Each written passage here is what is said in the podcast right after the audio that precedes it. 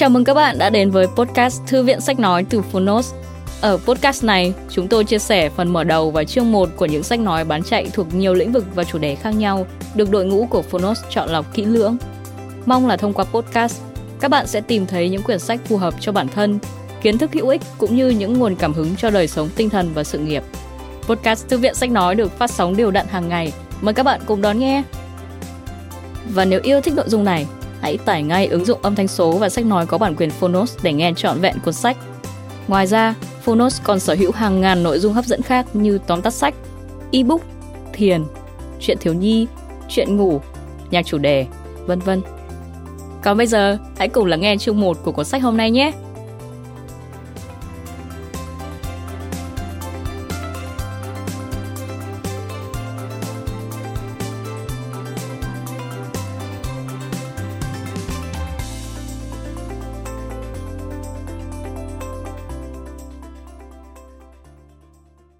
Bạn đang nghe từ Fonos. Cơ trưởng từ buồng lái. Tác giả Thư Uyển. Với sự hỗ trợ của Ngày Ngày Viết Chữ. Độc quyền tại Fonos. Phiên bản sách nói được chuyển thể từ sách in theo hợp tác bản quyền giữa Fonos với Công ty Cổ phần Văn hóa và Truyền thông Nhã Nam.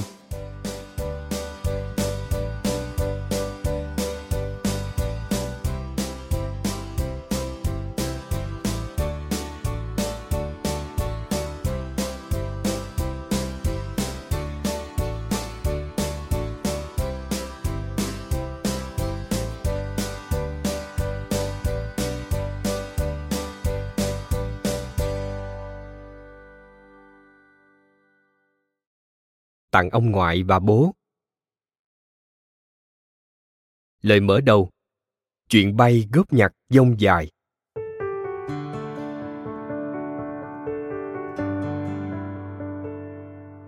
Leonardo da Vinci có nói rằng một khi đã nếm trải cảm giác bay lượn, người ta sẽ mãi mãi đi dưới đất với ánh nhìn hướng lên vòm trời, vì đó là nơi người ta khát khao trở lại. Tôi đã từng tin đó là sự thật cho đến ngày đích thân mình nếm trải cảm giác bay lượn. Đó là vào một buổi trưa hè ở Montpellier, vùng cực nam của nước Pháp. Mười năm trước, tôi bay chuyến đầu tiên trong khóa huấn luyện phi công thương mại của mình. Tôi cất cánh vào thời điểm nóng nhất trong ngày, lúc mười ba giờ, trong một chiếc máy bay con cóc, bị gió và nhiễu động đánh cho chồng chênh, hệt như một chiếc thuyền nan gặp phải sóng cả. Lúc ấy trong đầu tôi chỉ nghĩ được một thứ, một mong muốn hoàn toàn trái ngược với khát khao của vị bác học người Ý. Tôi muốn xuống đất. Khởi đầu trúc trắc ấy là tín hiệu báo với tôi rằng con đường trở thành phi công trước mắt sẽ nhọc nhằn. Bầu trời có thể là chốn nên thơ, nhưng cũng là nơi lắm cạm bẫy. Để làm việc được ở trên đó, người ta phải rèn luyện những kỹ năng mới mẻ và đặc biệt. Mà những kỹ năng này đối với tôi, một cựu nhân viên văn phòng, vốn chỉ quen dùng máy vi tính và kỹ năng mềm, như hái sao trên trời. Tôi ngụp lặn trong những chuyến bay đáng thất vọng của mình một thời gian dài. Tôi tìm nhiều cách để tự cứu mình. Tuy nhiên, dù có tự cố gắng và nhận được nhiều hỗ trợ, tôi vẫn tiến bộ rất chậm. Một ngày, tôi nhận được một lời khuyên từ một người phi công đã về hưu. Ông khuyên tôi nên viết. Ông giải thích rằng, khi viết ra, dù là viết câu chuyện của chính mình, thì mình cũng sẽ trở thành người kể chuyện. Người kể chuyện trong phút chốc được tách mình ra khỏi câu chuyện và trở thành người thứ ba. Do người thứ ba thì luôn sáng suốt hơn người trong cuộc, nên anh ta sẽ có cái nhìn tổng quát hơn, công minh và độ lượng hơn với những khó khăn của bản thân. Nhờ đó mà biết cách giải quyết chúng. Nghe thấy có lý và thử cũng không mất gì, nên tôi làm theo. Nhưng sau vài lần, tôi nhận ra việc này không giúp được cho tôi nhiều. Giống như cầu nguyện, việc viết ra những khó khăn của mình không giúp cho tôi tiến bộ trong chuyên môn. Muốn bay tốt hơn, tôi cần thời gian, cần thực tập, cần nghiêm túc, cần chuyên tâm, chứ không phải là cần kể lể. Tuy nhiên, như phản ứng phụ của một viên thuốc, việc viết mang đến một hiệu quả khác. Cũng như cầu nguyện, viết giúp tôi đón nhận mọi việc dễ dàng hơn, bình thản hơn. tôi đã bắt đầu viết về đời bay của mình như vậy. Ban đầu, vì việc viết này không đem lại thứ tôi cần, nên tôi chỉ thi thoảng mới làm nó như một hoạt động ngoại khóa, mà lâu lâu người ta vẫn làm cho cuộc đời có thêm màu sắc. Nhưng khi trở thành phi công, khi làm việc trên không nhiều hơn là sống dưới đất, khi dành thời gian ở những nơi xa lạ nhiều hơn là ở nhà, tôi viết đều hơn. Tôi tìm được một lý do khiến mình phải viết xuống, phải kể ra. Lý do này tôi sẽ kể cụ thể ở những lời cuối của cuốn sách này. Làm tôi viết được cho đến năm nay là một thập kỷ. Trong khoảng thời gian này, cứ vài ba năm tôi lại thử hoàn thiện những bài viết của mình để in một cuốn sách, nhưng chưa bao giờ làm được đến nơi đến chốn. Mỗi lần ngồi vào bàn viết với quyết tâm biến những bài viết của mình thành một bản thảo, tôi lại thấy thiếu thiếu một thứ gì đó. Tôi cứ nghĩ là do trải nghiệm của mình chưa đủ, cảm xúc chưa cao trào và khả năng chuyển suy nghĩ trong đầu mình thành con chữ chưa hoàn thiện. Nhưng đó không hẳn là lý do chính. Hóa ra những gì tôi thiếu là một biến cố và một sự hỗ trợ. Một biến cố làm tôi phải bấp bênh, tạo ra một khoảng lặng để tôi chiêm nghiệm về nghề. Một sự hỗ trợ giúp tôi trau dồi tiếng mẹ đẻ, để tôi viết được đúng, trôi chảy và Việt Nam hơn. Biến cố mà tôi muốn nhắc đến chính là đại dịch covid mười chín toàn cầu, một biến cố có thể sẽ thay đổi cuộc sống của chúng ta mãi mãi. Đầu năm hai không hai không, khi Sài Gòn giãn cách xã hội chống dịch covid mười chín lần đầu, tôi phải ở nhà vài ngày vì không có chuyến bay. Rảnh rỗi, tôi lại bắt tay, lần thứ N, vào việc hoàn thiện bản thảo. Lần này, tôi đã làm được. Tôi chỉnh sửa, viết lại, sắp xếp từng bài, từng bài một mà không hề cảm thấy mất hứng hay hụt hơi. Tôi biết mình đã sẵn sàng. Sự hỗ trợ tôi nhận được đến từ cô Nguyễn Thùy Dung, cô giáo dạy viết và dạy tầm nguyên Hán tự của tôi ở Ngày Ngày Viết Chữ. Cô đã nhận lời làm cơ trưởng cho chuyến bay có mục đích là biên tập những bài viết thành một bản thảo hoàn chỉnh. Chuyến bay đã hạ cánh thành công. Cảm ơn Captain Dung. Sau khi hoàn thiện, tôi gửi bản thảo đến Nhã Nam và nhận được sự hợp tác nhiệt tình từ đội ngũ làm sách của Nhã Nam, đặc biệt là biên tập viên Ngọc Linh. Những gợi ý sắc bén của Linh như một bộ khung để tôi dựa vào đó mà căn chỉnh. Đôi lần tôi phải đẽo gọt những gì đã viết để vừa vặn với bộ khung. Nhưng phần lớn thời gian tôi phải phát triển và đào sâu để cơ trưởng từ buồng lái hấp dẫn, đầy đặn và cứng cáp hơn. Một trải nghiệm vất vả và vui vẻ. Nếu như bản thảo trước khi gửi đến cho Nhã Nam là một cậu thư sinh, thì qua tay Linh nó thành một anh lực điền. Cảm ơn cơ phó Linh. Đến thời điểm này trong sự nghiệp, tôi trải qua ba giai đoạn: học viên, cơ phó, cơ trưởng. Và tôi chia cuốn sách của mình ra làm ba chương chính tương ứng. Ở hai chương đầu, bạn sẽ nghe được nhiều thứ rất gần với phi công như huấn luyện, máy bay, không lưu, hạ cánh, lịch bay, giả lập.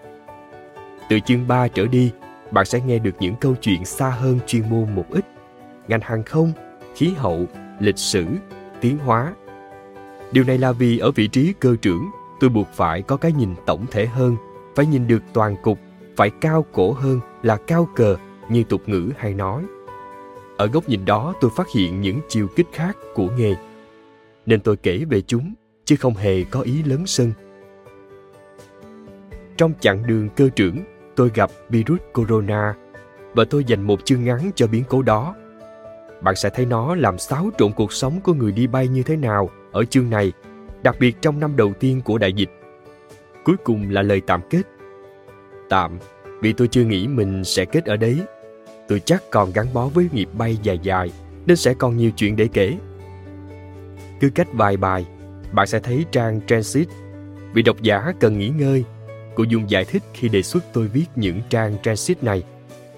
Ở đó tôi giới thiệu sơ một số thông tin về nghề bay để bạn hiểu hơn những bài viết trước và sau, hoặc đơn giản là những mẩu chuyện vụn vặt mà tôi nghe được loanh quanh khu vực buồng lái để độc giả thư giãn.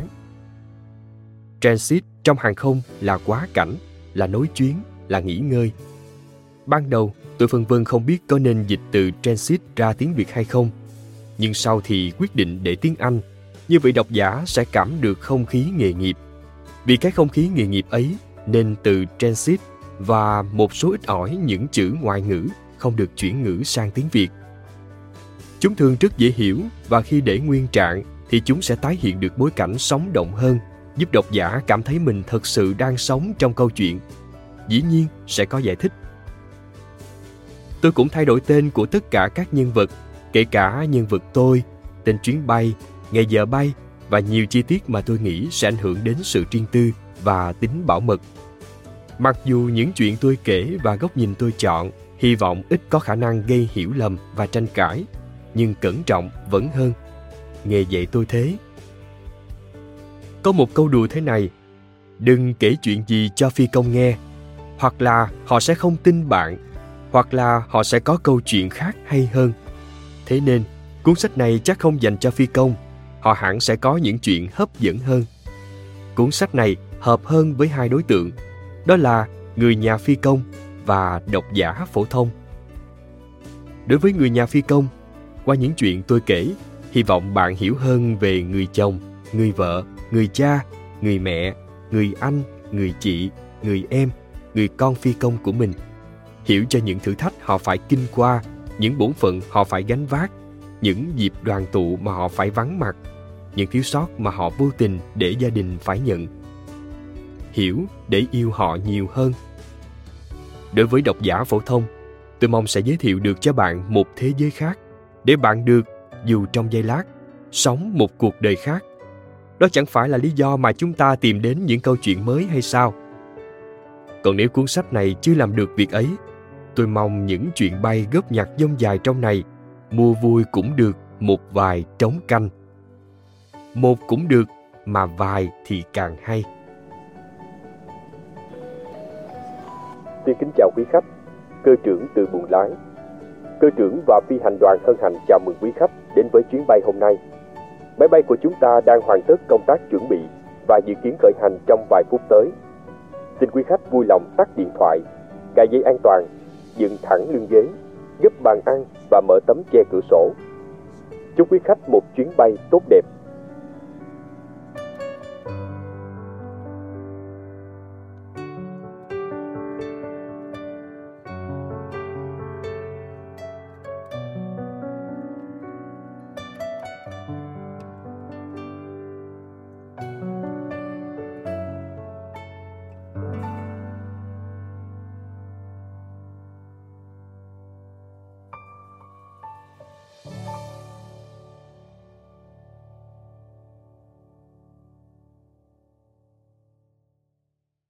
Chương một.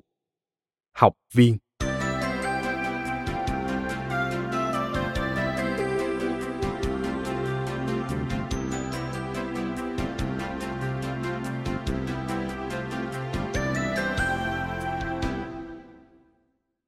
Tôi có thể bay. Ngày chín tháng tám năm hai không một một.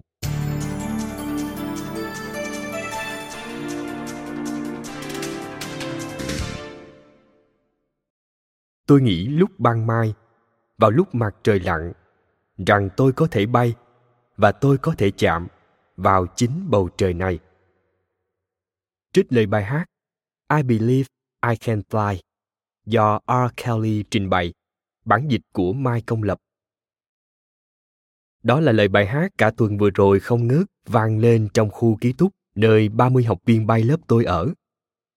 Đây là ca khúc trong bộ phim hoạt hình kể về một trận bóng rổ mang tính sống còn với trái đất. Một bên là phe xâm lược ngoài hành tinh ma mảnh và mạnh mẽ. Bên kia là các nhân vật hoạt hình người địa cầu dễ thương và yếu đuối. Cuộc đấu hoàn toàn không cân sức và cơ hội duy nhất của phe địa cầu là tin tưởng vào khả năng bay lượn trên sân bóng của ngôi sao bóng rổ Michael Jordan của mình. Bản nhạc không liên quan gì đến nghề phi công, nhưng muốn diễn tả cảm xúc của những con người đã chờ rất lâu để lần đầu trong đời được bay lên trời, thì không lời nào hợp hơn những lời hát trên. Đã nửa năm trôi qua kể từ khi đặt chân đến Montpellier, bây giờ chúng tôi mới được bay chuyến đầu tiên.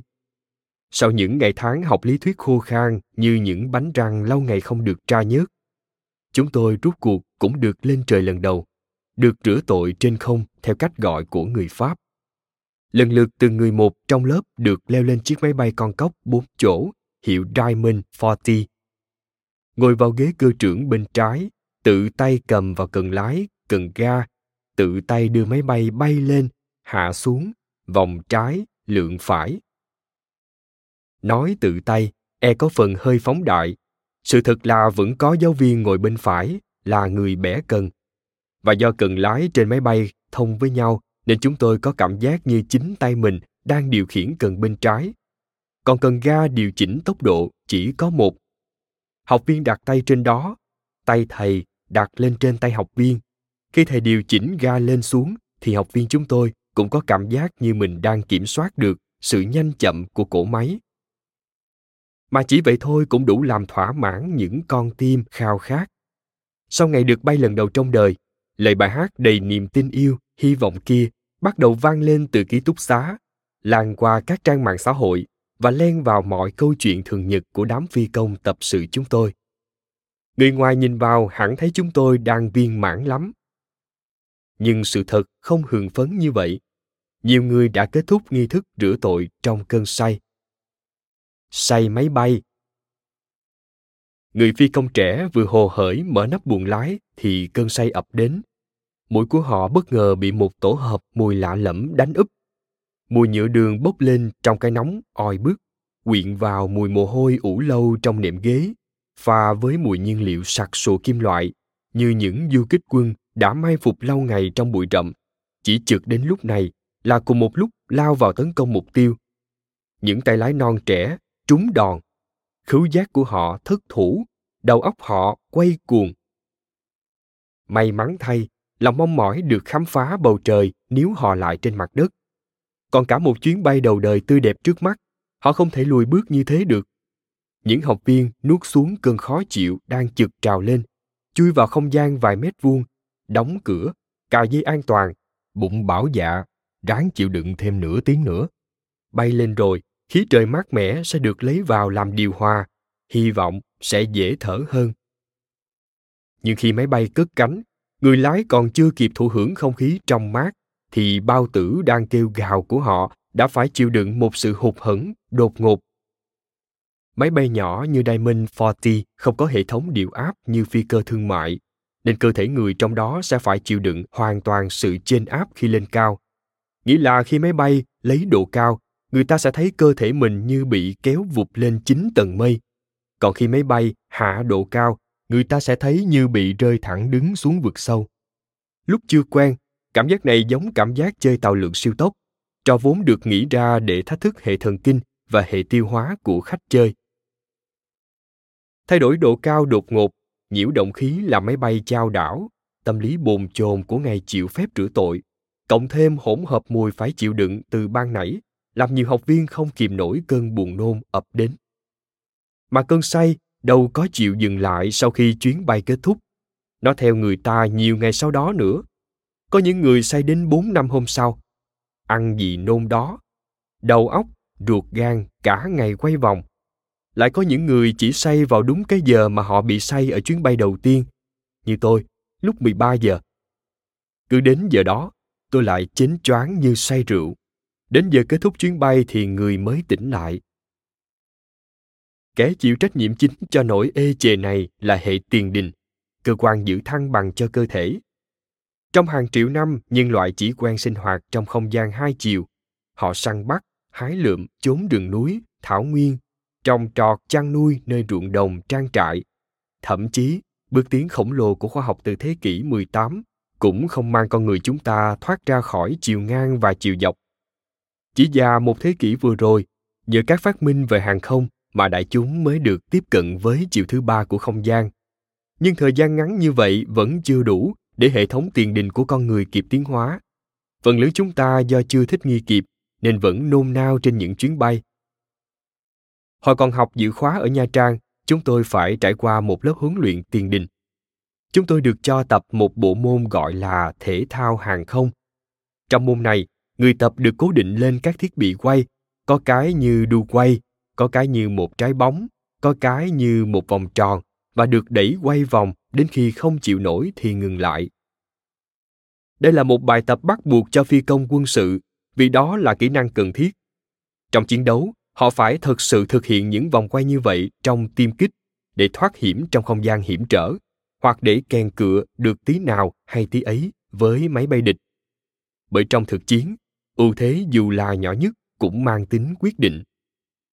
Những lúc đó, tiền đình vững vàng sẽ giúp chiến sĩ thích ứng nhanh với cú xoay mà không bị mất phương hướng. Quan trọng như vậy nên các học viên quân sự cùng khóa với chúng tôi tập luyện vô cùng nghiêm túc. Mỗi lần tập, một người xoay cả trăm vòng mới thôi. Còn chúng tôi chỉ được vài vòng là mật xanh mật vàng. May mắn là kỹ năng này không bắt buộc với phi công thương mại, những người chỉ làm việc trên máy bay chở khách. Máy bay thương mại, như đã nói ở trên, được trang bị hệ thống điều áp, giúp giảm áp lực lên hệ thống tiền đình của cơ thể con người. Mọi chuyển động trên đó sẽ nhẹ nhàng êm ái. Vậy nên, đa số học viên hàng không chỉ cưỡi ngựa xem hoa trong giờ thể thao hàng không. Nhiều bạn trong lớp tôi tặc lưỡi tiếc nuối vì đã không chăm chỉ tập quay. Giả như chuyên cần hơn, chắc sẽ không phải bẻ bàng trong chuyến bay đầu sự nghiệp như thế này. Nhưng lo lắng cũng giảm đi phần nào khi anh Trí Bựa cũng ngã ngựa. Anh là nhà vô địch môn thể thao hàng không của khóa tôi. Anh có thể quay đủ kiểu, bao lâu tùy thích, không thua kém gì những học viên quân sự. Vậy mà anh Trí cũng không chịu nổi một tiếng trên trời. Ở chuyến bay đầu, tiền đình mạnh mẽ của anh cũng đò ván. Chuyện trên đủ chứng minh cơn say máy bay không chừa một ai. Chúng ta đều bình đẳng trước tiến hóa. Nhưng có một tin tốt, cơ thể chúng ta rất thông minh. Không chóng thì chạy, cũng tìm cách thích ứng. Như các thủy thủ tàu sẽ dần quen với cơn say sóng biển, các phi công sẽ dần quen với cơn say khí trời. Biết là vậy, nhưng nhiều ngày qua, cứ mỗi khi kim đồng hồ chỉ mười ba giờ, khi cơn nôn nao sôi sục trong bao tử và cơn quay cuồng xoay vần trong đầu, khi câu hát "Tôi có thể bay" vang vẳng từ xa vọng đến, tôi bất giác tự hỏi, có thật là mình sẽ bay được? Transit một. Máy bay Diamond.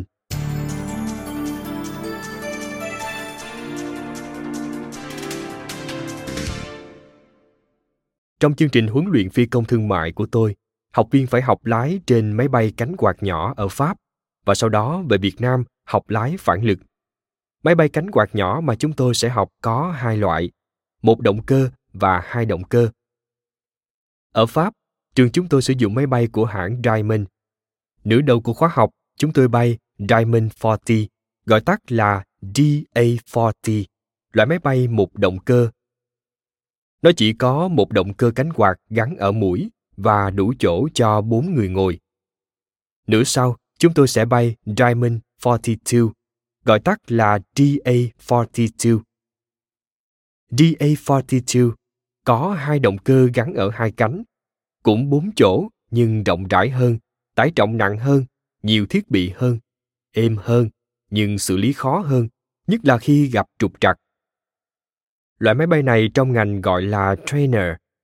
Train trong tiếng Anh là huấn luyện. Trainer là máy bay dùng trong huấn luyện. Chúng được thiết kế bền bỉ, dễ dàng gắn hay tháo thiết bị. Tài liệu hướng dẫn sử dụng dễ hiểu và phù hợp với chuẩn hàng không của nhiều nơi trên thế giới. Fix You. Ngày mười lăm tháng mười một năm hai nghìn không trăm mười một.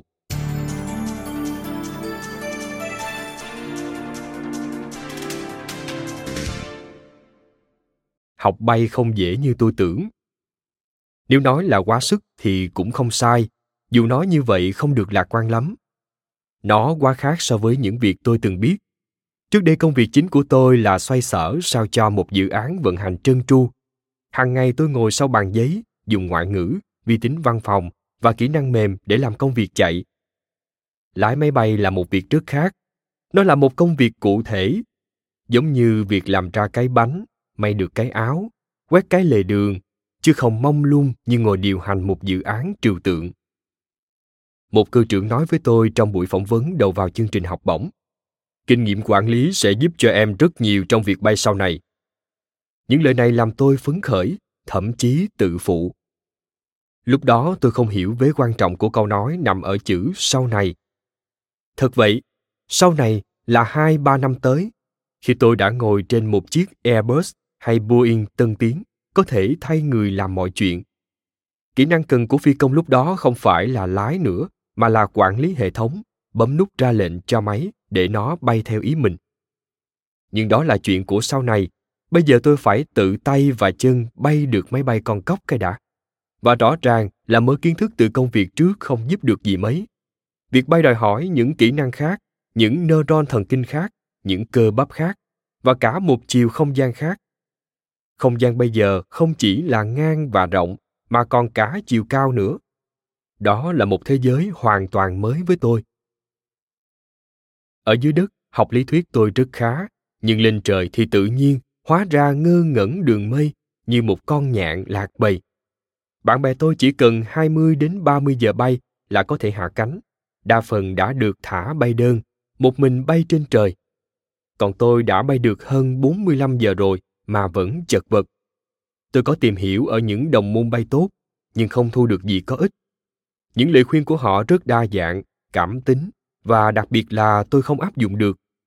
Có người, đa phần là những bạn trẻ, nói là do chơi điện tử nhiều nên nhanh tay nhanh mắt, thầy chỉ gì không cần hiểu, chỉ cần bắt chước y chang là đạt.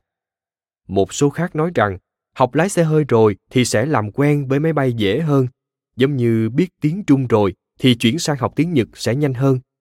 Và cũng có một vài người bay tốt dù không chơi game mà cũng chẳng biết lái xe. Hỏi han như vậy thật sự không giúp tôi rút ra được bí quyết gì, nhưng gợi cho tôi một giả thuyết. Rất có thể, việc không chơi điện tử lẫn không học lái xe đã làm cho khả năng phối hợp giữa chân tay và đầu óc của tôi bị chậm. Và điều này làm tôi lúng túng trên trời. Kiểm lại những điều mình làm cả phần đời vừa rồi, tôi thấy mình chưa có hoạt động gì giúp cải thiện khả năng chân tay này cả. Ngoài việc chơi vài môn thể thao ở mức trung bình, những gì tôi làm tốt nhất là đi học rồi đi làm. Nhiều năm cắm đầu vào máy tính, sách vở, tay chân tôi lóng nga lóng ngóng khi tập lái máy bay. Giữ được tốc độ thì mất độ cao, giữ được độ cao thì mất phương hướng, giữ được cả ba thì quên mất cảm giác tiếp đất. Đến năm mươi giờ mà cậu vẫn không đáp được máy bay, trường sẽ cân nhắc việc dừng huấn luyện. Thầy hiệu trưởng, một phi công về hưu, nói với tôi hôm qua trong buổi họp xem xét tiến độ huấn luyện. Với tư cách một phi công, ông giải thích rằng việc tôi đang chật vật không có gì là bất thường, tựa như việc trẻ con mọc răng. Cảm giác hạ cánh đến nhanh hay chậm là tùy vào mỗi người. Có người rất nhanh, chỉ mười mấy giờ là đạt được máy bay xuống đường băng. Nhưng cũng có kẻ rất chậm, bay gần trăm giờ mới cảm nhận được khi nào gần chạm đất để nhấc nhẹ đầu máy bay lên, hoàn thành một cú hạ cánh. Nhưng với tư cách là hiệu trưởng, ông có các chỉ tiêu khác phải hoàn thành. Công ty chúng tôi chỉ trả cho trường học phí của ba hay bốn mươi giờ bay. Đến đó học viên phải hạ cánh được để bay đơn. Trường có thể du di cho vài người thích ứng chậm bay đến năm mươi giờ. Nhưng sau đó, nếu học viên không làm được, trường không thể tiếp tục. Tôi hỏi, vậy em phải làm gì bây giờ ạ? À? Ông trả lời, phải bay, bay càng nhiều thì cảm giác đến càng nhanh. Nhưng nếu năm mươi giờ rồi mà em vẫn cần thêm thời gian thì sao? Eh bien. Thầy hiệu trưởng chật lưỡi, rồi ông mím môi, đẩy cơ mắt, để lông mày nhích lên, lưng chừng trán, tạo ra những nếp nhăn, đoạn ông nhún vai. Trong từ điển ngôn ngữ hình thể của Pháp, cử chỉ này đồng nghĩa với câu "Tôi không có câu trả lời", một cách ý nhị. Còn trong từ điển của học viên phi công, dừng huấn luyện có nghĩa là bị trả về. Đến giai đoạn này, chương trình học bổng không còn cơ chế các học viên phải loại nhau để tranh suất nữa. Nhưng nếu xét thấy ai đó tiến bộ chậm, trường và công ty có thể đồng thuận loại người đó, cách tốt nhất để tránh mất thời gian và tiền bạc cho cả trường lẫn công ty. Để không bị dừng huấn luyện, tôi phải biết hạ cánh an toàn khi chạm đến mốc năm mươi giờ. Tôi đã bay bốn mươi lăm giờ, nghĩa là chỉ còn năm giờ nữa. Giờ, việc của tôi là cố gắng chắt chiu năm giờ bay đó, xài nó càng ít càng lâu càng tốt. Nhưng ngược lại, để có được cảm giác tiếp đất, tôi phải bay càng nhiều, càng đều càng tốt. Tôi bị mắc kẹt như tình thế của một đội bóng vừa đang thắng, vừa đang thua, vừa phải tấn công để gỡ gạc, vừa phải câu giờ để bảo toàn. Tiến thoái lưỡng nan, tôi hoảng loạn, rối bời, Rồi trong một đêm tuyệt vọng cùng cực, vô tình tôi nghe lại Fix You của Coldplay. Lần đầu tôi nghe bài này là hồi học đại học. Khi Coldplay là một ban nhạc mới, họ gây ấn tượng mạnh bởi thứ màu sắc sặc sỡ mà họ tô lên cho dòng nhạc pop rock nhàm tai. Tuy vậy, khi đó tôi không có cảm xúc gì đặc biệt với bản này, chỉ thấy đây là thứ âm nhạc hay hay, lạ lạ. Nhưng cái đêm tuyệt vọng đó, tôi nghe và thấy thấm. Bài ca cũng như rượu, càng để lâu, nghe càng thấm thía. Mà cũng có thể là chính tôi, cũng như rượu, càng lớn, càng hiểu nhiều điều hơn. Bài hát là một lời vỗ về mà tác giả Chris Martin viết cho vợ mình. Câu chuyện diễn ra vào ngày đám tang bố vợ anh. Sau tang lễ, Chris lái xe đưa vợ về. Vừa vào đến nhà, cô dường như không gắng gượng được nữa mà đổ gục xuống khóc nức nở. Thương vợ, anh khóc theo và hỏi rằng mình có thể làm gì để giúp cô bớt đau khổ. Cô thổn thức: "Hãy ôm em thật chặt. Chỉ có điều đó mới chữa lành được em." Rồi Chris viết Fix You. Khi em đã cố hết mình nhưng không đạt được, em tiến thoái lưỡng nan, anh sẽ làm tất cả để chữa lành em. Học vấn và sự nghiệp trước giờ luôn hanh thông, và tôi lao trên đó như một con thuyền thuận gió. Chỉ biết tiến tới chứ không biết dừng lại. Con thuyền tôi hiếm khi có gì buồn để chia sẻ với ba mẹ. Giờ thì qua đoạn khúc hiểu, gặp trắc trở. Tôi không thể giấu mãi được bởi gánh nặng lần này là quá sức. Tôi rón rén, lựa lời kể cho ba mẹ. Cố gắng không để quá bi lụy khiến nhà lo lắng, nhưng cũng không sơ sài để mình được chia sẻ. Đón nhận tin từ tôi, ba mẹ vẫn giữ được sự điềm tĩnh. Ông bà vẫn luôn như thế trước mọi chuyện. Và họ động viên tôi: "Cố lên, con sẽ làm được." Lời cổ vũ ấy vô tình khoác lên vai tôi thêm một gánh nặng. Ba mẹ tôi hẳn là không tưởng tượng được thế lưỡng nan của tôi bây giờ. Tôi đã làm tất cả, nhưng không có dấu hiệu gì cho thấy rằng tôi sẽ làm được như lời động viên. Ít nhất là đến khi tôi chạm mốc năm mươi giờ. Bây giờ điều tôi cần là an ủi. Dĩ nhiên tôi vẫn sẽ gắng hết sức và vẫn tin vào cơ may của mình. Nhưng nếu lỡ có thất bại, tôi mong về nhà trong vòng tay của gia đình và được vỗ về như lời Chris hát. Và nhà sẽ làm tất cả để chữa lành con. Chuyến bay đơn số một. Ngày mười một tháng mười hai năm hai không một một.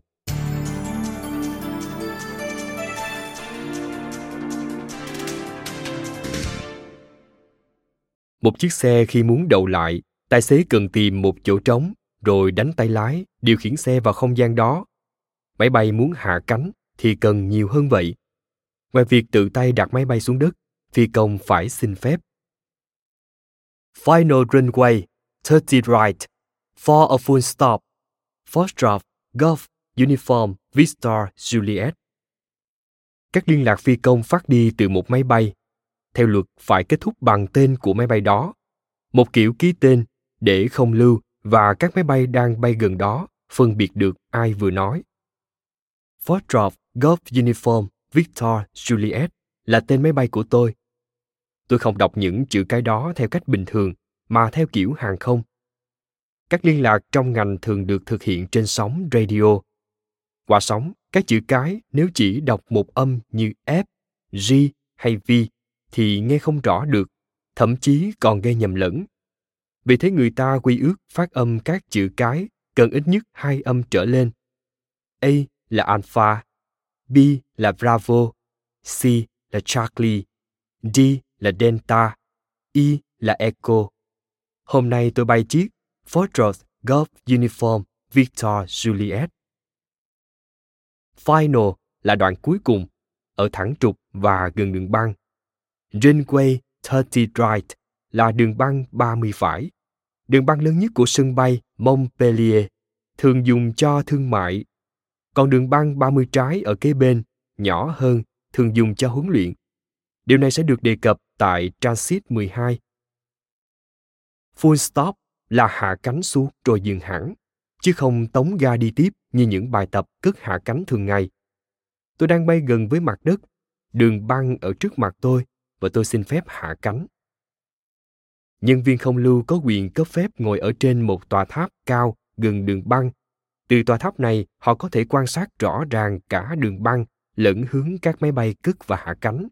Họ được gọi là Tower, tháp trong tiếng Việt. Clear to land, runway ba mươi right. Good luck. Được phép hạ cánh xuống đường bay ba mươi phải. Chúc may mắn. Tower trả lời. Trong đời bay, chỉ có hai lần Tower chúc phi công may mắn. Một là vào chuyến bay đơn đầu tiên, hai là máy bay của phi công đó đang trong tình huống khẩn nguy, thật sự cần đến may mắn mới tiếp đất an toàn. Tôi ở trường hợp một. Sáng nay, tôi đi bay như một ngày huấn luyện bình thường. Giáo viên của tôi, thầy Valentin, vẫn ngồi bên phải hướng dẫn. Thầy cho tôi bay quanh đường băng ba mươi trái để tập cất hạ cánh. Hai lần đầu là bài tập Touch and Go, tức là chạm rồi đi. Vừa cho máy bay chạm đất, nghe cái cạch là tống ga cất cánh lên trời lại ngay. Làm vậy để tiết kiệm thời gian. Lần thứ ba, khi ở đoạn cuối, thầy Valentin nói với tôi, Ồ, có đàn bò đang chạy qua đường băng kìa. Nghe đến đó, tôi hiểu ngay thầy muốn giả lập một tình huống bất thường. Tôi hủy hạ cánh, đẩy ga và bay lên trời. Sau đó, thầy nói tôi, lần hạ cánh tiếp theo sẽ là full stop ở đường băng lớn, ba mươi phải, để đổ xăng vì trạm xăng ở gần đó. Tôi hạ cánh lần thứ tư, máy bay rơi cái uịch, không êm như mấy lần đầu. Sau tám bận lên lên xuống xuống, vòng trái vòng phải, tôi đã thấm mệt. Trên đường lăn vào trạm xăng, thầy Valentin quay sang hỏi, Tối qua cậu có ngủ ngon không? Cũng chỉ có hai trường hợp mà giáo viên quan tâm đến chất lượng giấc ngủ đêm trước của bạn. Một là thầy muốn chắc chắn bạn tỉnh táo trước khi thả bạn bay đơn lần đầu. Hai là thầy đang cố tìm hiểu vì cái quái gì mà hôm nay trên trời bạn toàn làm những chuyện ngờ nghệch. Lần này nữa, tôi ở trường hợp một. Dĩ nhiên tôi nói có, dù đêm qua và các đêm gần đây tôi đều trằn trọc. Tôi còn hai giờ bay. Bay đơn, trong ngành gọi là bay solo, là một học phần quan trọng. Đó là những giờ bay đơn thương độc mã. Không có thầy, học viên phải xử lý được những bước trắc trên trời. Không cần hoàn hảo, nhưng cũng đủ để hạ được xuống đất an toàn. Vì vậy mà các thầy thường ngâm trò đến khi thấy đủ cứng cáp rồi mới dám thả. Bạn bè trong lớp đã được thả gần hết. Tôi thuộc nhóm ít còn lại chưa được cho solo, vậy nên tôi lúc nào cũng nôn nao. Nhất là tôi càng bay thì càng tiệm cận cột mốc năm mươi giờ. Mấy ngày nay, thầy Valentin thường trấn an khi quan sát thấy cái vòng lẫn quẩn mà tôi gặp phải dạo này. Lo lắng chưa được thả làm tôi căng cứng trên máy bay. Căng thẳng dẫn đến việc tôi không điều khiển được máy bay như ý. Và khi thấy tôi chưa đạt, thì thầy chưa thể tin tưởng để thả. Lại hứa hẹn hôm sau.